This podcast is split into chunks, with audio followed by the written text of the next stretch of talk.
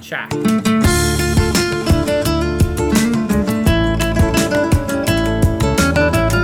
برنامه هفتگی از آمریکا. این هفته از واشنگتن دی سی، مریلند و ویرجینیا برنامه 513 یک شنبه چهارم خرداد 1399 برابر با 24 مه 2020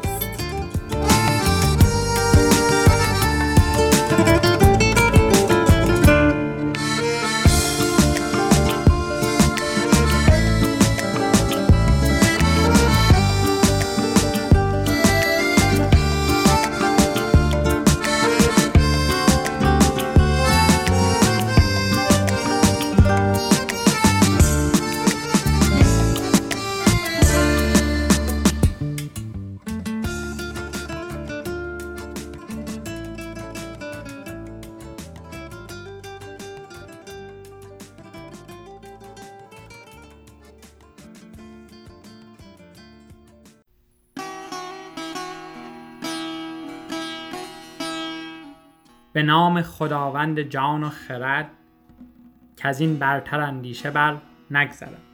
خداوند نام و خداوند جای خداوند روزیده رهنمای خداوند کیوان و گردن سپهر فروزنده ماه و ناهید و مهر. ز نام و نشان و گمان برتر است نگارنده برشده پیکر است. به بینندگان آفریننده را. نبینی مرنجان دو بیننده را. نیابد بدو نیز اندیشه را که او برتر از نام و از جایگاه. سخن هرچه زین گوهران بگذرد نیابد بدو راه و جان و خرد. خرد گر سخن برگزیند همی همان را گزیند که بیند همی. ستودن نداند کس او را چو هست. میان بندگیت را ببایدت بست. خرد را و جان را همی سنجد اوی در اندیشه سخته کی گنجد اوی به هستیش باید که خستو شوی. ز گفتار بیکار یک سو شوی. پرستنده باشی و جوینده راه. به ژرفی به فرمانش کردن نگاه. نامه ای از زمان باستان بود که در آن داستانهای بسیار بود. ولی هر بخشی از آن کتاب در دست موبدی پراکنده بود تا اینکه پهلوانی دهقان نژاد آمد و این موبدان را گرد کرد و کتابی فراهم آورد که به زودی شهرت یافت و دفترخوانان داستانهای آن را در مجالس می‌خواندند. سپس شاعر جوانی که دارای طبعی روان بود در رسید و به سرایش آن نامه آغازید. ولی او ناکام در جوانی درگذشت و آن نامه ناسروده ماند پس از او من آرزوی سرودن آن کردم و در جستجوی دستنویسی از آن نامه پرداختم و قصد داشتم به پایتخت شاه جهان روم تا اینکه دوستی مهربان و همشهری من آن نامه را در دسترس من گذاشت. همه کسانی که درباره سرگذشت حماسه ملی ایران مطالعه داشتند درباره هویت آن نامه باستان یعنی خدای نامه و آن نامه نامور که سپس فراهم آمد یعنی شاهنامه ابو منصوری و پهلوان دهقان نژاد یعنی ابو منصور عبدالرزاق و جوان گشاد زبان یعنی ابو منصور دقیقی تردیدی نداشتند این کتاب به دست فردوسی بزرگ رسید و او شروع به نوشتن کتاب بزرگ شاهنامه نمود که امروز گنجینه ای عظیم است برای ما ایرانیان. سلام و درود میفرستم خدمت شما شنوندگان رادیو ایران شهر. امیدوارم که در این روزهای قرنطینه شاد و سلامت باشید و روحیتون خوب باشه در برنامه این هفته همراه با دوستان عزیزم زهره جان و هومن جان در خدمت شما هستیم همونطور که می‌دونید در ایران روز 25 اردیبهشت به نام روز بزرگداشت فردوسی است که ماه گذشته بود و ما دلیل خوبی دونستیم که در مورد فردوسی و شاهنامه او یکم امروز با شما صحبت کنیم. استاد بزرگ بیبدیل حکیم ابوالقاسم فردوسی توسی حماسه سرای بزرگ ایران و یکی از شاعران مشهور عالم و ستاره درخشنده آسمان ادب فارسی در توس به دنیا آمد. توس که امروز آرامگاه اوست در منطقه خراسان بزرگ قرار داشت. فردوسی در آن ده در حدود سال 1329 هجری در خانواده از طبقه دهخانان چشم به جهان هستی گشود. دهقانان در حفظ نژاد و نسب و تاریخ و رعایات آداب و رسوم ملی تعصب و سختگیری خاصی می‌کردند. فردوسی به خاطر تعلق به این طبقه از جامعه از تاریخ ایران و سرگذشت نیاکان خیش آگاهی داشت. به ایران عشق میورزید و به ذکر افتخارات ملی علاقه داشت. احتمالا اکثر شنوندگان عزیز رادیو ایران شهر می‌دونن که فردوسی در زمان احاطه و سلطه اعراب به ایران زمین زندگی می‌کرده. آغاز زندگی این شاعر نامی همزمان با نوعی جنبش به نام جنبش نوزایی در میان ایرانیان بوده که از صده سوم هجری آغاز شده و دنباله و اوج اون به صده چهارم رسیده و گرانیگاه اون مهد تولد فردوسی که همان خراسان باشه هستش در امتداد همین دو صده شمار چشمگیری از سرایندگان و نویسندگان پدید اومدن که با آفرینش ادبی خودشون زبان فارسی دری رو که تونسته بودن در برابر زبان عربی پایدار نگه بدارن. و توانی روزافزون بهش ببخشن و به صورت زبان ادبی و فرهنگی درش بیارن مرسی دوستان عزیزم. به نظر من فردوسی تنها برای ما ایرانیان یک شاعر نیست. و ارزش و جایگاه بسیار بالاتری داره. از نظر ما ایرانیا فردوسی کسی هست که بزرگترین گنجینه رو برای ما حفظ کرده. گنجینه زبان ادبیات و فرهنگ فارسی رو. و به نظر من اون زمان فردوسی یک تنه مثل یک لشکر صد هزار نفری در برابر دشمن ایستاد و باعث شد که این دستاورد بزرگ این گنج بزرگ رو ما بتونیم قرنها به همراه خودمون داشته باشیم و بهش افتخار بکنیم. تبریک میگم روز بزرگ داشته فردوسی رو و امیدوارم که ما بتونیم هرچه بیشتر از داستانهای زیبای اون پند بگیریم و اون قهرمان سرایی رو که به همراه داره و اون رویا پردازی زیبایی رو که از قهرمان سازیهاش می‌کنه بتونه در تخیل ما در رویاهای ما و در زندگی ما نقش پیدا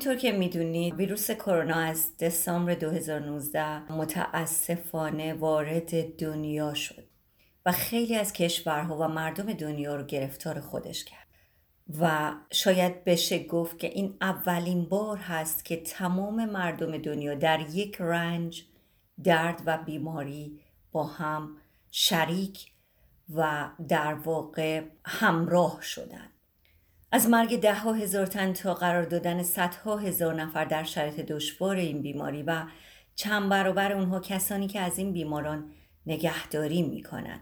پرستاران و دکترایی که هر روز قدردانشون هستیم و سیستم بهداشت پزشکی که کاملا درگیر این مسئله بزرگ شده. در کنار این مسائل دیگه از جمله مسائل اقتصادی این همه گیری مقیاسای عظیمی در نزدیک به سه چهارم کشورهای جهان رو در بر داشته برخلاف ادعاهای رسانه ها در دوران همهگیری ویروس کرونا فاصله گیری اجتماعی یک مفهوم تازه نیست این مفهوم پیش از این در متون بهداشتی و دانش واگیرشناسی به عنوان روشی برای کنترل گسترش عفونت بیماری های واگیر به کار گرفته می‌شد. در بفت و سیاق واگیرشناسی بعضی تعبیر فاصله گیری فیزیکی رو بر فاصله گیری اجتماعی ترجیح میدن. چون اون چه رخ میده فاصل، فاصله انداختن میان افراد از حیث فیزیکیه و نه اجتماعی. افراد در دوران همگیری می‌تونن همچنان از نظر اجتماعی با هم مرتبط باشن بدون اینکه به نحو فیزیکی در مجاورت هم قرار بگیرن که البته باید بگم که همین فاصله گیری اجتماعی حتی بسیار بسیار برای آدم ناخوشایند به نظر می‌رسه وسایل ارتباطی جدید که ارتباط از راه دور از هر نقطه به هر نقطه رو میسر ساختن به خوبی مرز میان فاصله گیری اجتماعی و فیزیکی رو برای ما روشن کردند. از این رو اونچه در دوران همهگیری ویروس کرونا در عالم واقع رخ داده فاصله گیری فیزیکیه و نه اجتماعی. چقدر خوبه که این مفهوم رو به طور دقیق بتونیم درک بکنیم در واقع. اما اونا که تعبیر اخیر رو به کار می‌گیرن بر این باورن که فاصله گیری فیزیکی عملا به فاصله گیری اجتماعی منجر میشه چون ارتباط صوتی و تصویری بسیاری از ابعاد ارتباط مثل مبادله اطلاعات یا احساسات به نحو زبانی یا ایما اشاره رو محقق می‌کنه. اما از بسیاری از ابعاد اون هم متاسفانه خالی هست. اما همونطوری که خوب می‌دونیم ماها که در غربت زندگی می‌کنیم این تلفن هایی که ما رو با ویدیوها FaceTime ها سال هاست به بستگانمون در ایران نزدیکتر کرده مسلما بسیار بسیار فاصله زیادی رو که ما با اونها داشتیم رو برای ما نزدیکتر و قابل تحمل تر کرده. بنابراین نمی‌تونیم بگیم که این مسئله می‌تونه به اون شدت همه‌گیر و دردناک باشه. کارکردهای ارتباطات از راه دور اصولا با ارتباطات از راه نزدیک متفاوتن و نمیشه یکی رو به جای دیگری گذاشت. خیلی ممنون زهره جان. نکته ای که جالب است که زهره جان در مورد ابعاد اجتماعی صحبت کرد. در آخر اشارتی داشت به ابعاد خانوادگی.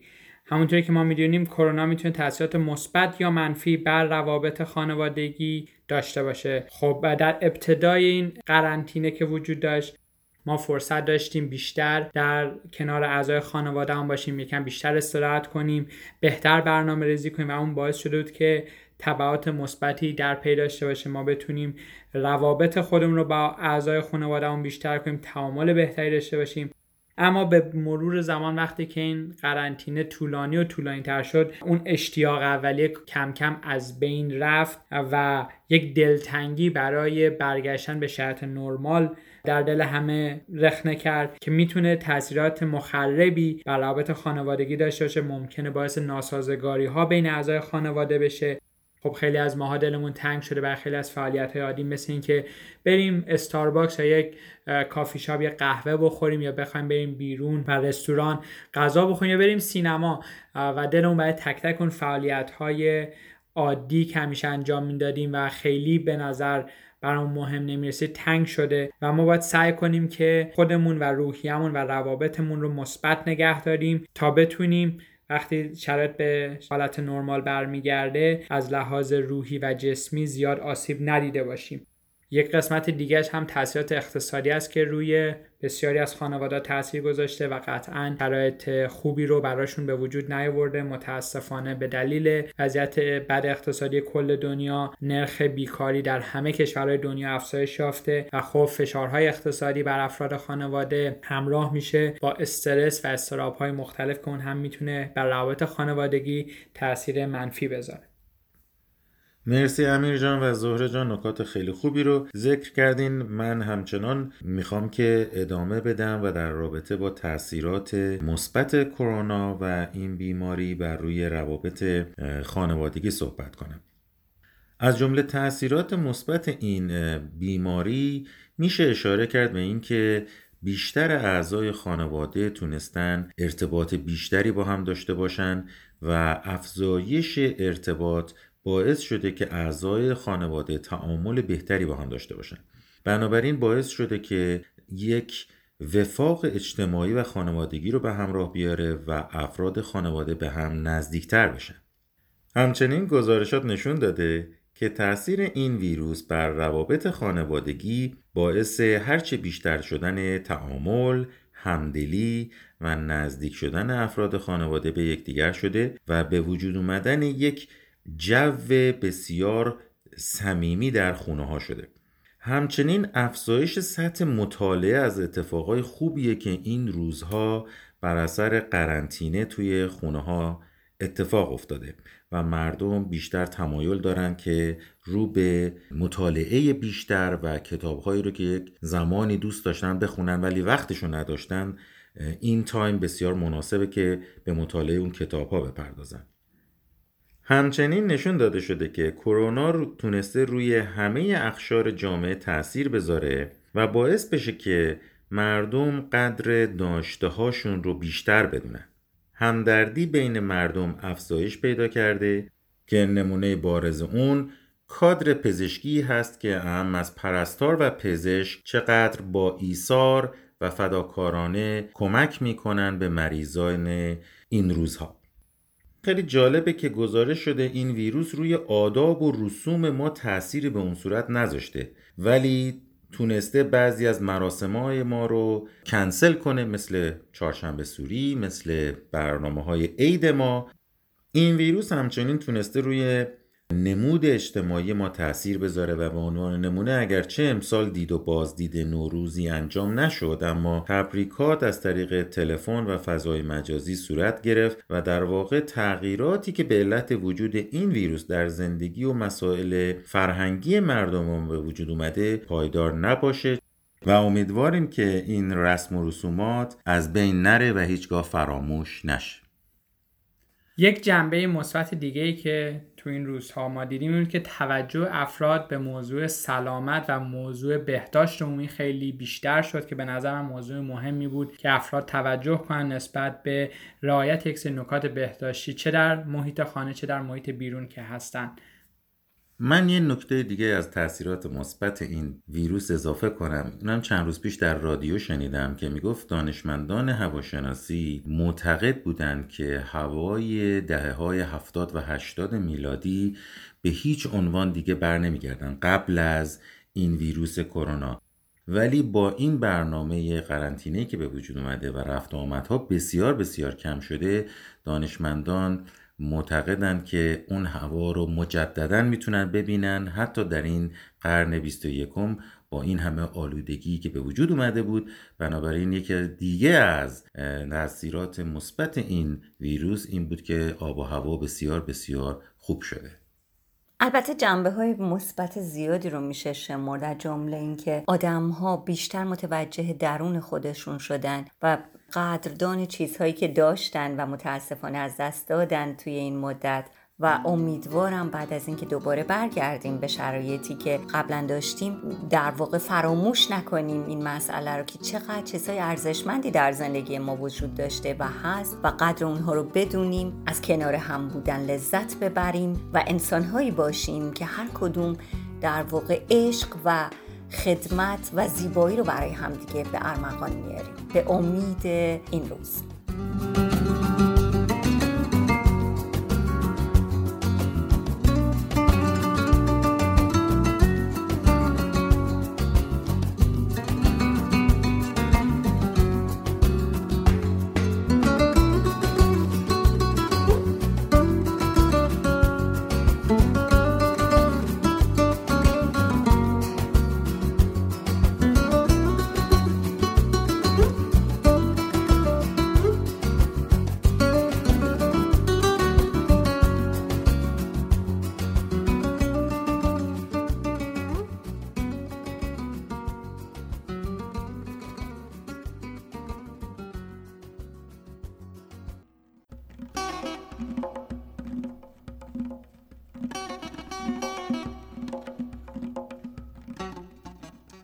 عاشق نشدی زاهد دیوانه چه میدانی؟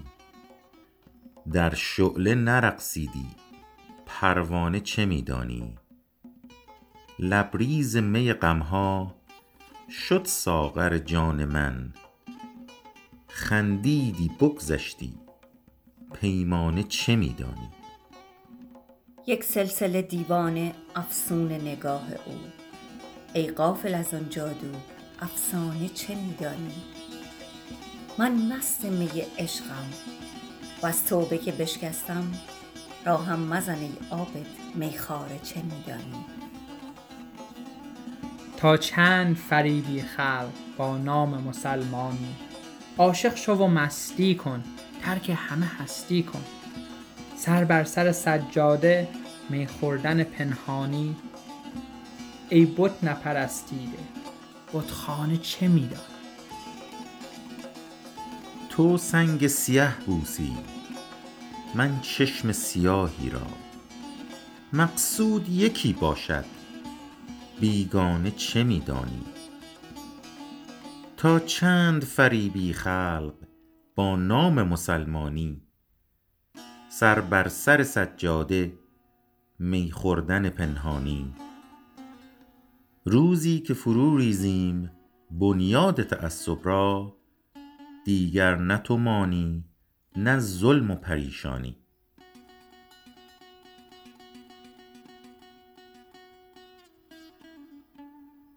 همونطور که متوجه شدید دوستان عزیز می‌خوایم در باره تعصب صحبت کنیم.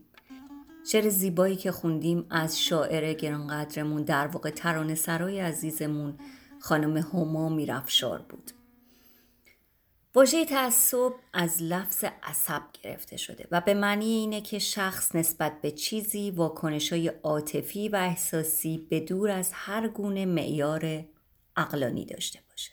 حتما همه شما در این مورد آگاهی دارید که تعصب از جهل و نادانی میاد و در واقع جهل و نادانی ریشه بسیاری از رفتارهای نادرست انسان هست. در حقیقت احساس قوی و شدید و عاطفی که برگرفته از این وابستگی شدید هست انسان رو به امری اشتباه و نادرست وامی داره این واژه در خیلی موارد مثل امور اعتقادی و معنوی به کار میره اما کاربرد اصلی و اصطلاحی اون که در اینجا مورد نظره در مورد مسائل خانوادگی و خیشاوندی هم هست. بنابراین تعصب خصلتیه که شخص رو به حمایت بیچون و چرا از خانواده و خیشان چه ظالم باشن چه مظلوم وادار می‌کنه. خیلی جالبه که همه ما می‌دونیم آدم متعصب که همونطور که گفته میشه آدم کور متعصبه. یعنی آدم جاهل آدم نادان آدمی که فکر نمی‌کنه. آدمی که بدون اینکه یک لحظه به اندیشه و آگاهی و درستی یک مطلبی برگرده نگاه بکنه بدون و چون و چرا هر مطلبی رو میپذیره. خب مثلا ما انسان های متعصب بسیار زیادی داریم که اینها وای میستن و میگن نه این آدم چون پدر منه حتما درست میگه. این آدم چون مادر منه حتما درست میگه. نه نه اصلا شما نمی‌تونید پشت سر یا روبروی برادر من راجع به اشتباهاتش صحبت بکنید. به خاطر اینکه برادر من حتما همه کاراش درست هستش. و خیلی تعصبات خیشاوندی و خانوادگی زیادی که متاسفانه باعث میشه که یک عمر انسانها صدمه ببینن. به خاطر اینکه آدم متعصب حمایت می‌کنه از یک رفتار نادرست. نه تنها خودش داره یک رفتار نادرست رو انجام میده بلکه خودش حامی یک رفتار نادرست هم هست. گاه نسبت به قوم و قبیله یا کشور و یا نژاد یا فرهنگ و زبان هم میشه تعصب داشت. متاسفانه ما این نوع تعصب رو زیاد در کشور خودمون هم می‌بینیم. خیلی وقتا ما خیلی کورکورانه از خودمون نژادمون و چیزهای دیگه در برابر خیلی از کشورهای دیگه و مردم دیگه شروع می‌کنیم به دفاع کردن. مسلما صحبت کردن راجع به هویت یک انسان یا کشور یا تاریخ ارزشمنده. اما تعصب داشتن نسبت به اشتباهات بسیار نادرست است. تعصب باعث میشه که ما فکر کنیم دیگران هیچ چیزی نمی‌دونن هیچ عمل درستی انجام نمیدن و ما هر چی که میگیم و انجام میدیم درست است. درست مثل تعصبات دینی که انسانهایی که دچار تعصبات دینی میشن متاسفانه چنان کور میشن که برده و بنده انسانهایی میشن که ممکنه دستورات بسیار نادرستی رو به اونها مخابره بکنن. حتی خیلی وقتا باعث مرگ انسانهای دیگه میشن. خیلی وقتا باعث از بین رفتن زندگی ها باعث کشتن آگاهی ها باعث زندان کردن انسان های دیگه بشن و ما با این تعصب هم خیلی آشنا هستیم. بعضی از خصلت ها تاثیر زیادی در شکلی و شخصیت انسان داره. این خصلت ها علاوه بر اینکه در منش و رفتار آدم تاثیر می‌گذاره در بینش و فکر اون هم آثار زیانباری داره. حتی ممکنه انسان رو از فطرتش دور کنه.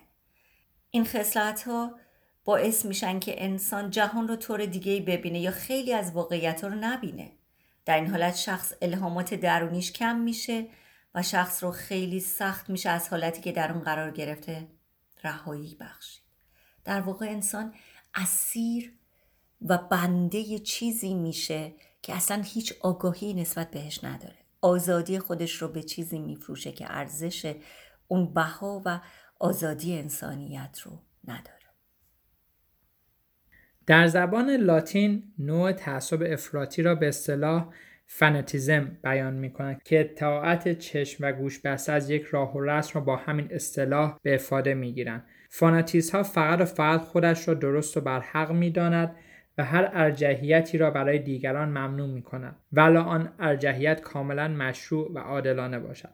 متعصب خود و متعلقات مادی و معنوی خود را مرجحتر والاتر از دیگران می شمارد و دیگران و متعلقات ایشان را غیر معتبر و پایین می شناسد. آسیب های زیاد و مختلف را متعصب از داشتن تعصب متحمل خواهد شد. تعلق و وابستگی متعصب به تعصب و باورهای تعصب آمیزش باعث آن می شود که مقیاسها و قواعد ارزیابی موصوف از رشد و تحولاتی که روی داده به دور مانده و تابع همان باورهای عقب مانده تعصب زدهش باشد و نتیجه وارسی و از تحولات جانبدارانه و در حد توجیه همان موقعیت باورهای تعصب آمیز و منعکس گردد.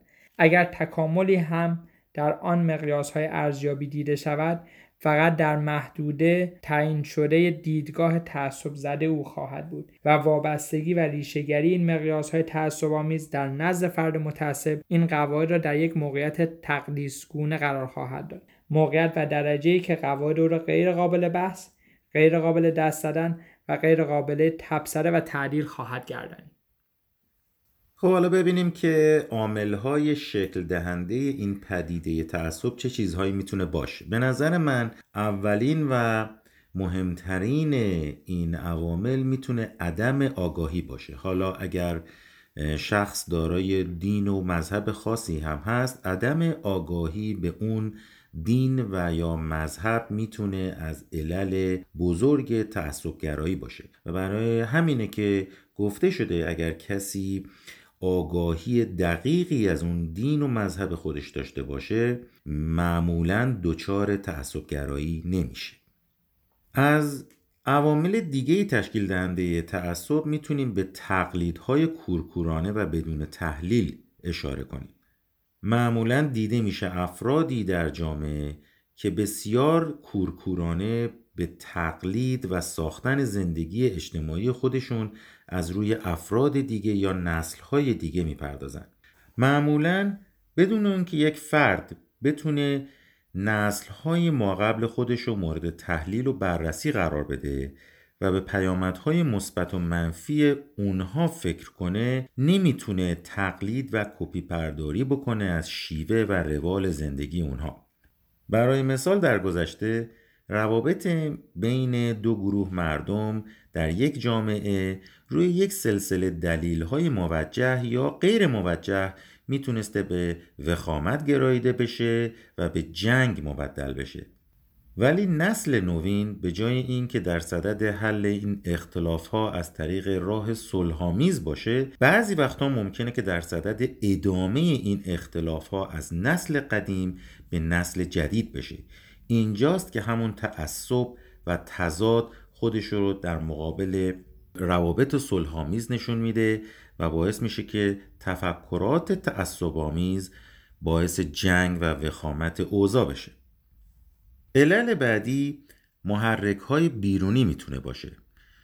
در رفرنس های مختلف اشاره شده به محرک های بیرونی مثلا افراد و گروه های خاصی که برای تأمین منافع شخصیشون یا منافع اون کشورشون در یک کشور دیگه و در خارج از مرز و بوم های کشورشون معمولا به فعالیت می‌پردازن و جمعیتی رو در اون کشور مورد نظر تحریک می‌کنن و باعث میشن که از راه تعصب وارد بشن و اهداف خودشون رو در کشور ثانویه به ثمر برسونن. نکته بعدی و علت بعدی خانواده و محیط می‌تونه باشه. اگر دقیق نگاه کنیم خانواده و محیط اجتماعی که می‌تونه هر جور که بخواد نسل جدید رو به جامعه تقدیم کنه. بنابراین اگر در خانواده افراد تعصبگرایی وجود داشته باشه با پرورش فرزندانی مانند خودشون معمولا می‌تونن دامن بزنن به تعصبگرایی در جامعه. و در آخر می‌تونم به نخبه های تعصبگرا اشاره کنم. افرادی که با استفاده از عدم آگاهی ارزش ها و احساسات مردم تونستن خودشون رو نخبه بسازن و در اصل فقط هدفشان رسیدن به قدرت و ساختن یک نفوذ سیاسی برای خودشون بوده.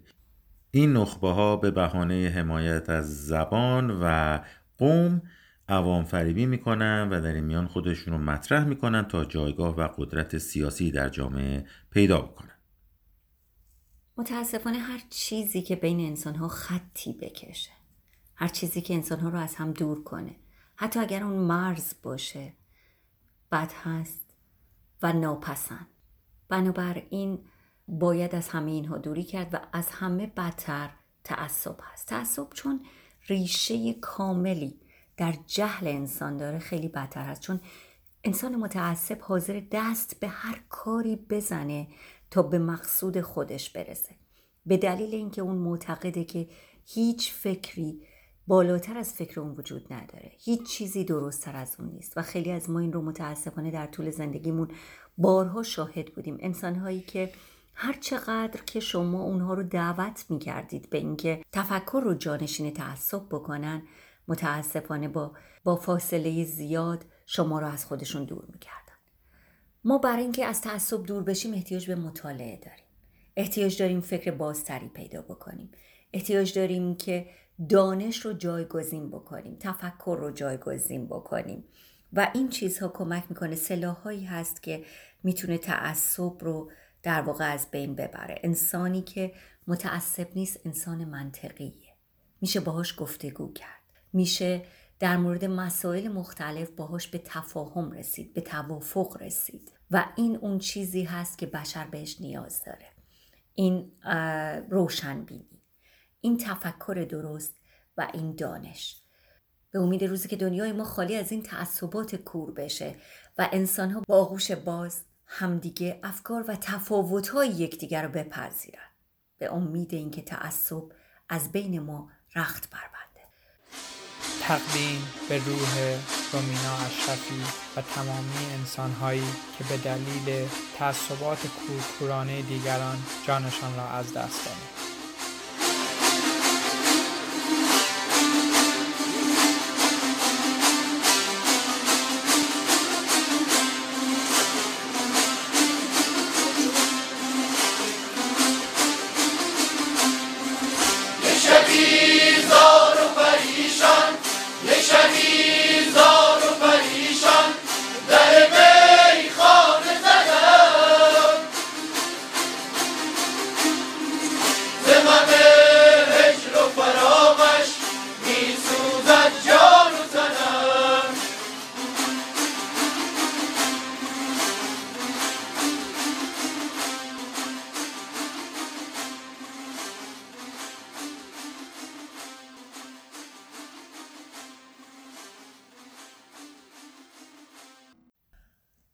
ندانی که ایران نشست من است. جهان سر به سر زیر دست من است.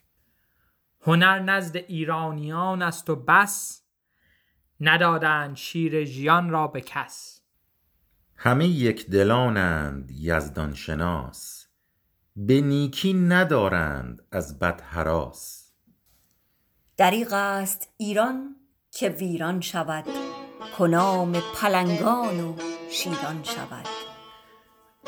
چو ایران نباشد تن من مباد. در این بوم و بر زنده یک تن مباد.